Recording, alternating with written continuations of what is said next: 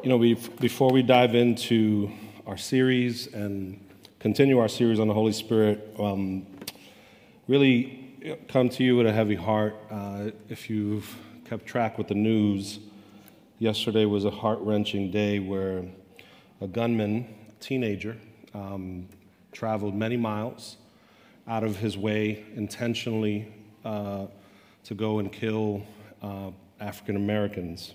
He went to an African American community. Uh, he posted online a white supremacist manifesto, and horrifically, he actually filmed the whole thing. It was uploaded to the internet for a few minutes, and they pulled it down. Um, many were shot, 10 were killed, all 10 were African American. And if you're like me, I, I don't want to pause and engage in these moments. Um, but the truth is, when we don't engage, our hearts become desensitized, they become numb. We come to a place where we accept and normalize what we shouldn't. And then, as things progress, I think of as we begin to see a rise in Asian American hate crimes, by and large, I felt like so many hearts were numb and not as attentive as we should have. But I think it's just through the ongoing brokenness that we see when we don't engage, and then when we need to engage, our hearts are already shut off. And so the scriptures actually guide us in that the majority of the Psalms, the Psalms is the prayer book of the Bible. If you struggle to pray, I encourage you just read a psalm and incorporate it into your prayers. And if you do so, you'll discover very quickly that uh, I believe it's over 75% of the psalms are prayers of lament. These are prayers they're almost like spiritual protest because they come to God and saying, What is should not be. This is not how you created the world to be. And we engage in the longing, the suffering, the, the, the mourning, and we cry out to you for a world that matches up with your design. And so I want to invite us to just a time of silence, lamenting in our hearts, and then we'll close in prayer. Would you join me at this time?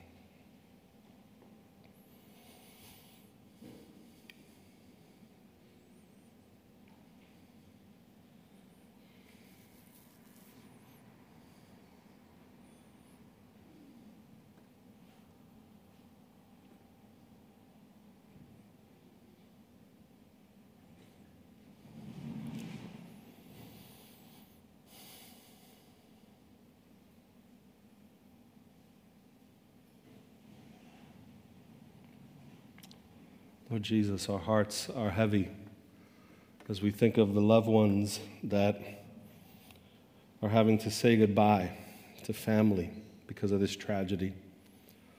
Lord, as we think of African American community and how this can be so triggering and just the repetitive trauma.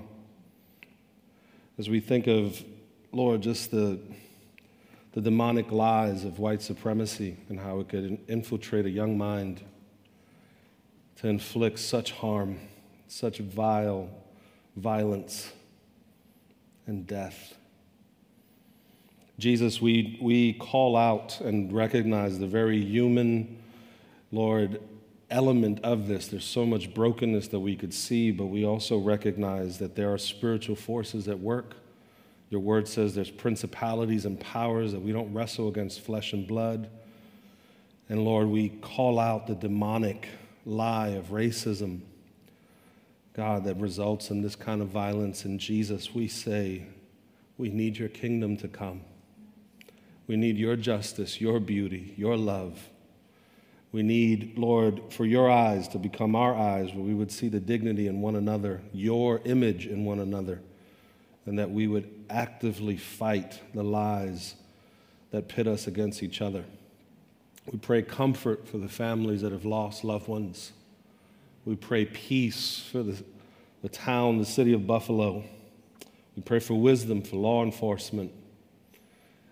God, and we pray, Lord, that our hearts would not become cold and desensitized. Teach us to feel as you feel and to act as you would call us to act. In Jesus' name, amen and amen. Thank you for engaging in that time. We're going to go straight to Scripture as we continue this sermon series. And if this is your first time with us, first time with us in a, in a while, and you haven't been engaging online, I encourage you to go to our website, catch up with the previous sermons so that you could hear where we've been, especially as we prepare to shift. If the last couple weeks we've talked a lot about the hidden inner work of the Holy Spirit, how He affirms our identity as children of God how he walk, works in us and teaches us how to walk with him. And today we're continuing that. Next week we're going to begin to shift and talk about his outer work, the power, the gifts of the Holy Spirit. But we were intentional to make sure that we laid the groundwork because often we focus on the Holy Spirit on the demonstrative, the, the things that we can see with the naked eye or experience with our senses, and miss out on the amazing things that He alone can do in us. And today, what we're going to see in Scripture is one of the most amazing things that the Holy Spirit wants to do in your life and mine. What we're going to read, every single one of us desperately needs what He has to offer. And we're going to find out what that is. Galatians chapter 5, verse 18 to 26 says, But if you are led by the Spirit, you are not under the law. The acts of the flesh are obvious sexual immorality, impurity, and debauchery, idolatry and witchcraft, hatred, discord, jealousy, fits of rage, selfish ambition, dissensions, factions, and envy, drunkenness, orgies, and the like. I warn you, as I did before, that those who live like this will not inherit the kingdom of God. But the fruit of the Spirit is love joy, peace, forbearance, kindness, goodness, faithfulness, gentleness, and self control. Against such things there is no law. Those who belong to Christ Jesus have crucified the flesh with its passions and desires. Since we live by the Spirit, let us keep in step with the Spirit. Let us not become conceited, provoking, and envying each other. Would you join me in prayer? Lord Jesus, thank you for your word. We pray you'd speak to every single one of us. Open our hearts, give us ears to hear your voice, illuminate your word. Holy Spirit, glorify Jesus, reveal him to each and every one of us. We love you, Father. May our affection and our obedience to you grow. In Jesus' name we pray. Amen and amen. You know, recently I realized that my kids have been robbed of an opportunity to lie that was readily available to me as a kid. You say, that sounds strange, Chris. You want your kids to lie? No, hear me out. When I was a kid, there was the option to hide your report card from your parents. Ah, right? That no longer exists, if you don't know, because it gets sent to us digitally. And so we are the type of parents that if one of our kids, and uh, some of our, I won't give names, but some of our kids can be a little bit confident when they go and say, I got this, I got this, I, am gonna go take a test, I got this, mom and dad, I studied, I studied. And then when we look at the grades, we realize, oh, no, no, you did not got this. You know, like you, this is bad. And so, so my wife in particular, she's like the refresh queen on her phone. She's like, Where's the grade? Where's the grade? So there's literally, we're, we're in the car. She just took the test. How'd you do? Oh, I did great. How'd you do? Oh, I did great. I'm like, did they really do great? And then we find out, or we find out the opposite. Yes, you did great. But they don't have the option to hide the report card. Can I tell you that I think we do that spiritually a lot? When we look at Scripture, there's an often temptation to hide the report card of Scripture, to actually not want to face the assessment that God gives us of ourselves. And that's what grades ultimately are. They're not a condemnation, they're an assessment. They, lo- they help us locate where we're at. Doesn't mean you have to stay there, but it helps you pinpoint this is where I'm at. I think one of the strongest arguments for the fact that the scriptures are actually inspired by God. Because perhaps you've heard this argument. I know I've heard it over and over. When I would share my faith, some folks would say, man, you believe that Bible? That's man made. People wrote that. That's not, the, that's not the word of God. And yet, to that, I would say, if people wrote it, I think we would have been more flattering to ourselves. Because if you actually read what the Bible tells us about us, it's not flattering at all. It's actually quite humbling. I love this quote by Max De Pree. He says, The first responsibility of a leader is to define reality. As your pastor, what I've been entrusted with is the responsibility to define our reality in light of Scripture. And when we look at the text that we just read, we have to ask the question what's the reality that God is trying to define for us? And when we look at it, we come across some really interesting things. First off, there's this term in these verses and in other places of the Bible, it's not just isolated here. The term is called the flesh. The flesh. Now, at first glance, that can be a bit confusing. You think that Paul, the writer of this letter to the church that was gathering in Galatia, um, that he's talking about just physical bodies, the flesh, skin and bones, but actually he's talking about something way deeper. When it refers to the flesh in the scriptures, is actually talking about our sinful nature and the desires that emanate from this nature. And so when Paul is listing all of these acts of the flesh, that's verse 19, the acts of the flesh are obvious, and he begins to list all of these things, he's listing behaviors that flow out of a nature. Saying this nature, this sinful nature, these are the ways that it acts out. And now, if you read this text, as often we get tempted to read the Bible in a religious manner, it's very easy to look at this text and kind of look at the things and say, nah, I'm good. None of these apply to me. because you look at it, it's like, I don't know, I'm not an idolater. No, I'm definitely not. I'm not into debauchery or fits of rage. I'm the, I'm the nicest person in the world.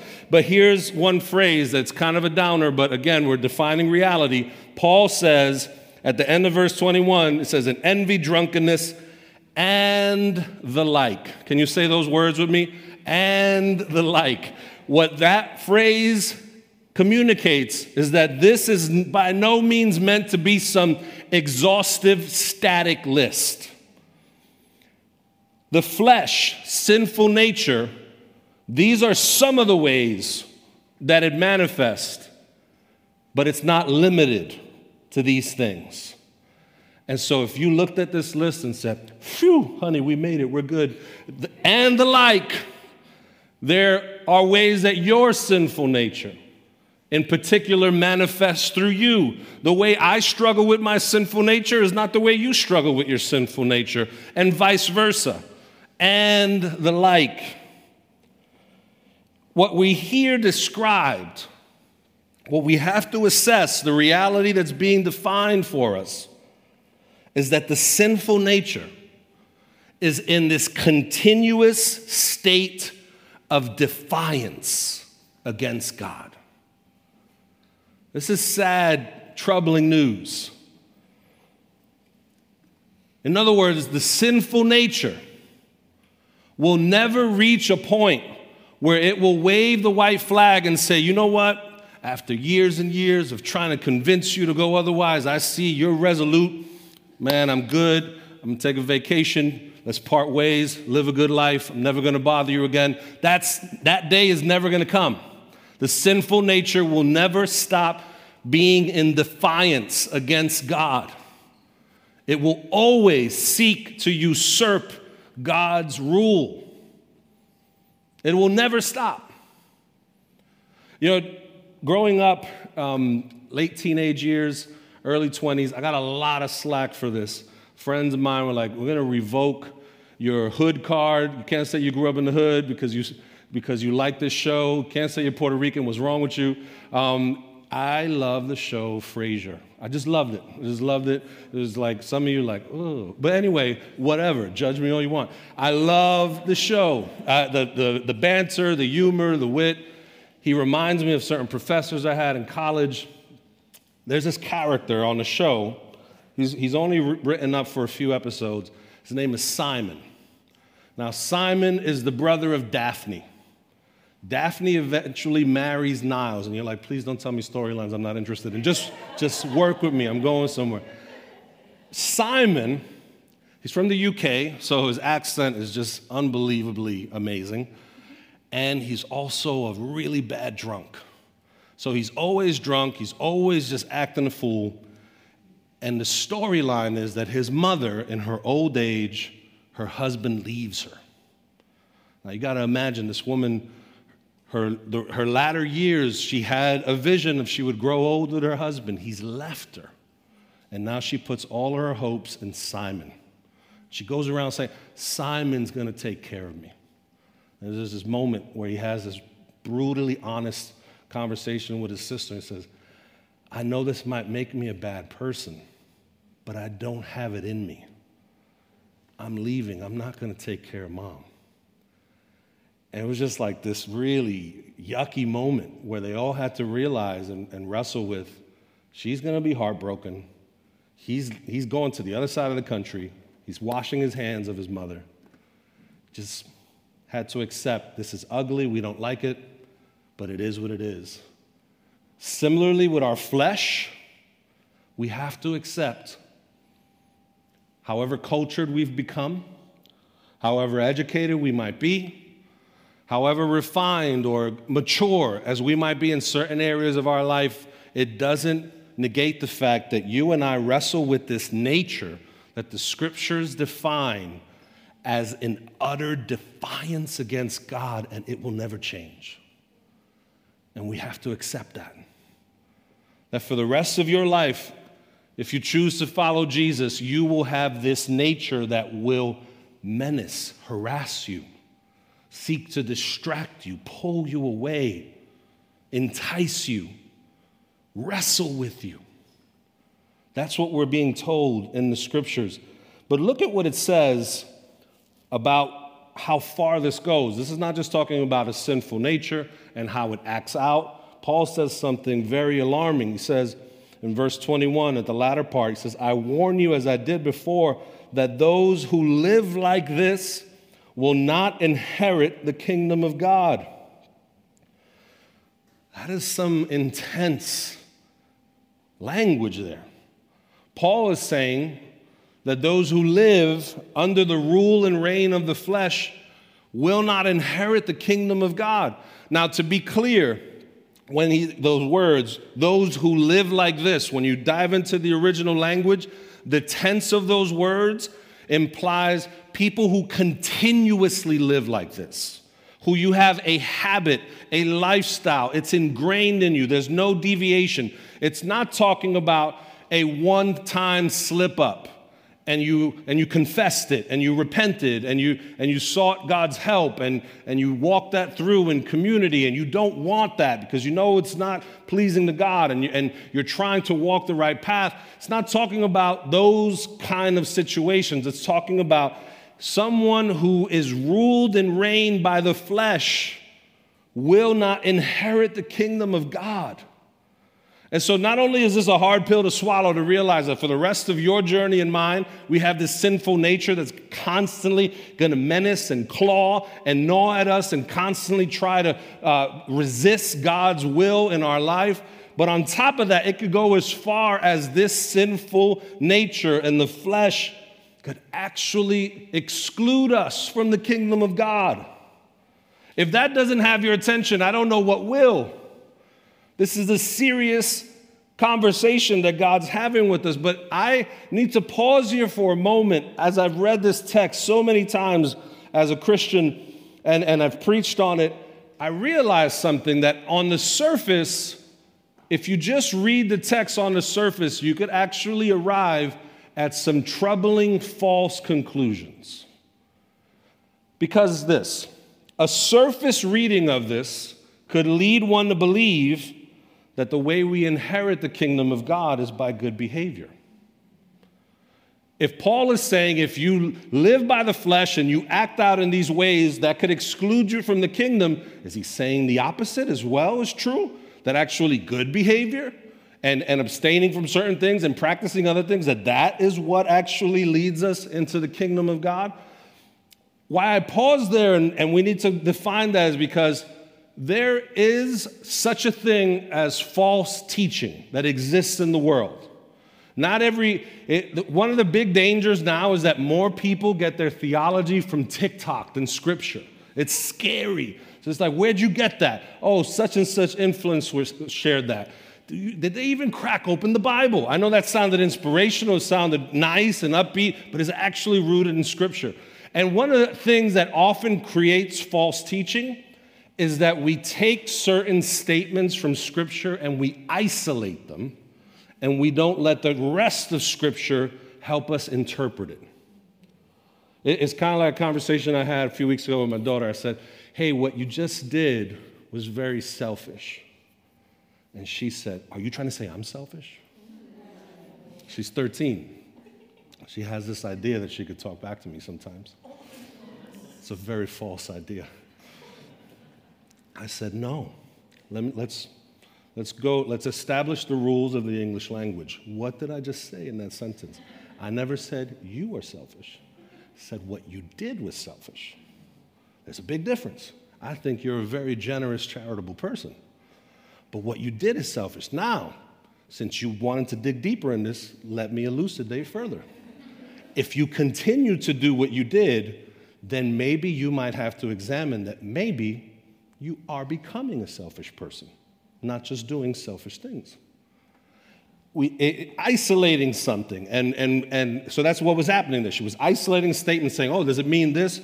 Isolating this text and assuming a meaning that it's not saying could be very dangerous because as we dig deeper and we look at the rest of Scripture, we have to wrestle with these thoughts. If we're saved by grace through faith, and it is not by works, what do we do with this text? Because on the surface, it gives us the implication that our behavior could exclude us from the kingdom of God. If our works don't save us, good behavior doesn't grant us entry into the kingdom of God, nor does our bad works disqualify us because we're saved by grace, then Paul must be pointing to something else. And what he's pointing to is actually incredibly alarming.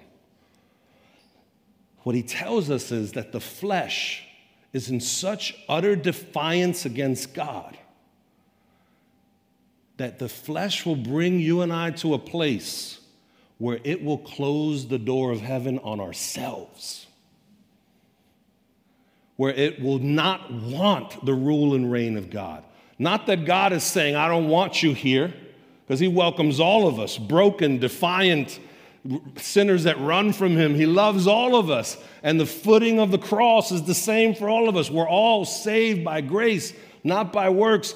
But the flesh is so dangerous, so menacing, so hostile that it would literally, if unchecked, can lead us to a place where we slam the door on God's face and say, I don't want your invitation. So now, if the flesh is so heinous, if it's constantly menacing, if it can reach to that point to actually not only defy God, but utterly resist Him to that extent, what is God's solution? What is God's help? Because we desperately need it. And the good news in this text is that the help that He gives us is the fruit of the Spirit. Can you say that with me? The fruit of the Spirit. Look at what it says. But the fruit of the Spirit is love, joy, peace, forbearance, kindness, goodness, faithfulness, gentleness, and self control.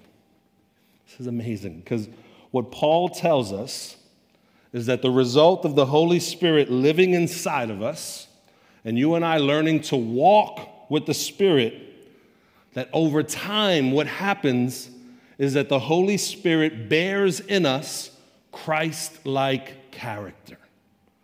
That one of the deep inner works of the Holy Spirit, that right now He's chiseling away in you and me, He's removing anything that doesn't look like Jesus. And in exchange, He's implanting in us seeds that will bear out to be Christ like character so that we can look more and more like Jesus in the depths of our soul and how that manifests in this world. The hope that we have against the flesh, against its constant gnawing and defiance, and how far it'll take us is this deep inner transformative work. So much so, Paul says that because of the fruit of the Spirit, he gives us that phrase you are not under the law. The Holy Spirit creates this amazing state of reality for us, Him bearing fruit in our lives, where Paul says, You're, You are not under the law. I wish I had a couple weeks just to unpack that phrase. Maybe in the future, I'm going to try to do it as succinctly as possible. How many have ever driven above the speed limit? Now, I need you to know when I rose, raised my hand, that was not for me to cue you to be honest. That was me trying to be the first among us. That's been a tough law for me to have a good relationship with. And so there was a couple years, uh, COVID disrupted it, but for a couple years, I would plan a post Easter trip. It would actually help me to get through the Easter season. Because in addition to church services and all the things that we have, there's family gatherings and all. It's packed. And if you don't know, I'm an introvert. And so, a deep introvert. I actually get energized by myself. And so, Easter weekend is an utter nightmare. And so, like, I'm just stretched and just like, ah, just get away from me. And, and, but that doesn't happen. So, mentally, it's just like, there's a trip coming up. I would go with my best friend, and we'd travel different places for a couple days. I have a great wife. Um, and so she'd say, Go, you need it. So we did a trip to Montreal. Have you ever been to Montreal? Great place. Um, if you, it literally feels like you drove into Europe. Um, just a long drive from New York. During that trip, I was driving my friend's Mercedes Benz truck. Now, at that time in my life, I had a Mazda 626 which was very, very tiny, by the way. I used to look like Shrek getting in and out of this car, very, very small. But on top of it, when I would press the gas, the car would deliberate, almost like, I don't know if I want to move, Chris. It, like, it just didn't accelerate good. So I was used to having to, like, really push it just to get, like, decent mileage. This Mercedes Benz truck, oh, that was a different story. That thing, when you, boom. So, it was a dangerous cocktail of things happening at that moment. Mercedes Benz truck going super fast and really good rap music. And so I was in the zone. I was going 95 miles an hour and I didn't know it. It didn't feel like it. And then something tragic happened. Like, oh, this is what happened. It went into a construction zone. So now, the speed limit was 75. I was still going over. It dropped down to 55. You do the math. I was going 40 miles above the speed limit. Got stopped in Peru, New York. How do you know that town so specifically? I will never forget that town for the rest of my life because I got pulled over and faced the scariest ticket ever. The cop just clearly said, I could arrest you right now. Clearly take your license. You don't drive for years. And I was like, man, Peru, New York. I never even heard of this town. I already hate it now. I have a bad relationship with it. And also, like, couldn't even get creative. Leave Peru alone. You know, it's its own place. Come up with your own name, Peru, New York. And so all this is going through my mind. I was like, police officer, please. Um, I have kids. I have something to live for. he was lenient. It was the most expensive ticket I've ever paid in my life. What's that law in place for? It's in place to curb any tendency to go and drive above, and it's in place to try to elicit good driving. That's what laws are in place for to curb bad tendencies, to encourage good ones. The law of God is no different. God's law is given to us to curb our baser tendencies and to inspire us to live to our higher tendencies. But the tricky thing about laws, if you obey them, you're good. But if you disobey them, you're condemned. You're guilty. So here's what's amazing. When Paul says the fruit of the Spirit empowers us to not live under the law, he says, You will no longer need external commands to curb your appetites or incite you to live better, life will be born inside of you, fruit will be born inside of you. It won't be religious code that gets you to try to conform to this behavior or that. It will come out of you naturally. Because this life will be inside of you and you will want the things that God wants. You will desire what He wants as the Holy Spirit is bearing this fruit in us. Why is that good news? Because for some of us, perhaps you thought following Jesus was a life of you just constantly trying to force it. You're so stressed because your sinful nature is constantly knocking at the door, and your only reprieve or your only solution is try harder and white knuckle it and don't give in. My gosh, that's stressful. And that's unsustainable. You will crack, you will revert. But the good news is, we're not invited to a lifelong journey of just trying harder and never getting it right. What we're invited into is this dynamic living relationship with the Holy Spirit over time creates Christ like character in you where you will naturally want to want and do what God calls us to do and it won't be forced. Isn't that amazing? Isn't that something to live for, to long for? Isn't that something we need? If you're exhausted with religion, this is good news. Because this is not a, an invitation for more religion. This is an invitation for the life of God to bear fruit in us. And we'll find ourselves wanting what He wants, looking like He does, choosing what He wants us to choose. And it'll flow out of us because Christ like character will be born in us. It's amazing. But I'll be honest, as I was preparing for this message, this was a hard message to wrestle with and prepare for. Because as I looked at my own life, I saw a lot of fruit lacking. Now, I need to preface that. This last year has been one of the most amazing years of my life in ministry. The doors that God has opened in our city have been astounding. Uh, some of you know this, some of you don't. In addition to pastoring, I've been doing some work equipping churches to engage in the foster care crisis throughout New York City. And we're standing up churches throughout the boroughs to help kids in the foster. You're going to hear more about this because when you hear the data Oh, it's heart wrenching. This past year, one of the breakthrough of breakthroughs happened. We met with the new commissioner of ACS. If you don't know what ACS is, it's the significant institution that manages all child welfare services in New York. They have officially opened the door for churches to enter into this space. They said, We want you to help us in this crisis. This has never happened before. Amazing. In addition, you're like, how many jobs you got? A lot. Just listen, I, I got a job per kid. And so, in addition, I also work with this other organization that focuses on planting churches throughout New York City. And our vision is to plant 250 plus churches. It's this 10 year vision, a couple years left. And you say, man, that's a big goal. But we serve a big God. And it's obtainable. Like this thing that seems so outlandish, I can tell you it's obtainable.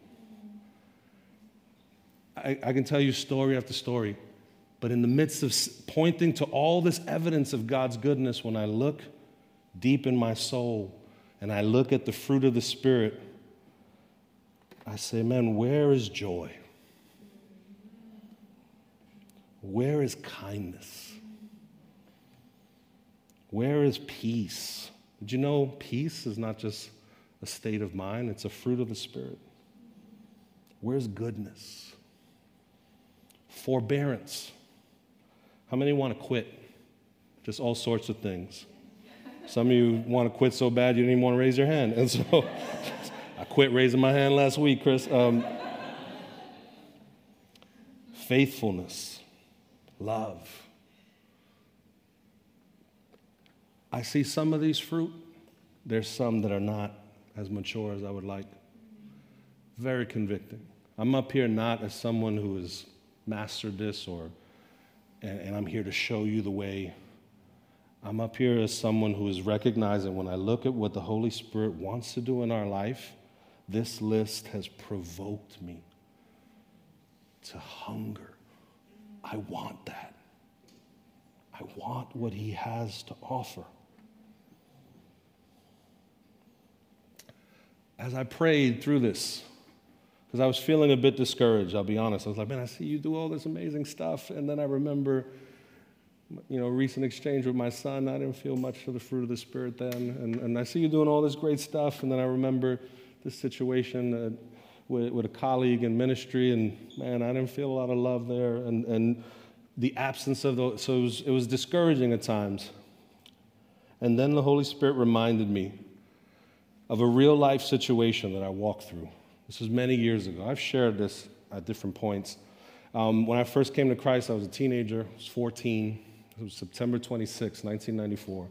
And right after, there was a, a young guy, same age as me, he came to Christ. And in the words of my mother, who at that point wasn't a believer, she said, That guy can't be a Christian. I was like, Mom, that's really judgmental. She's like, Ah, followers of Jesus need to be humble. That's, that's, She's saying this in Spanish, and so very, very powerful when she said it. No es humilde. And so he's just, it, he, this dude was one of the most arrogant human beings I've ever met in my life. You don't understand.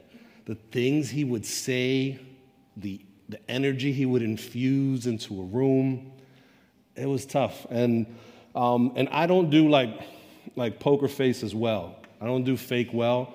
And so it was really wrestling for me because I'm just like, I don't like him. And also, the way I grew up, if you play yourself a couple times, you're gonna get smacked. And so, like, it was just like, I don't wanna smack somebody in church.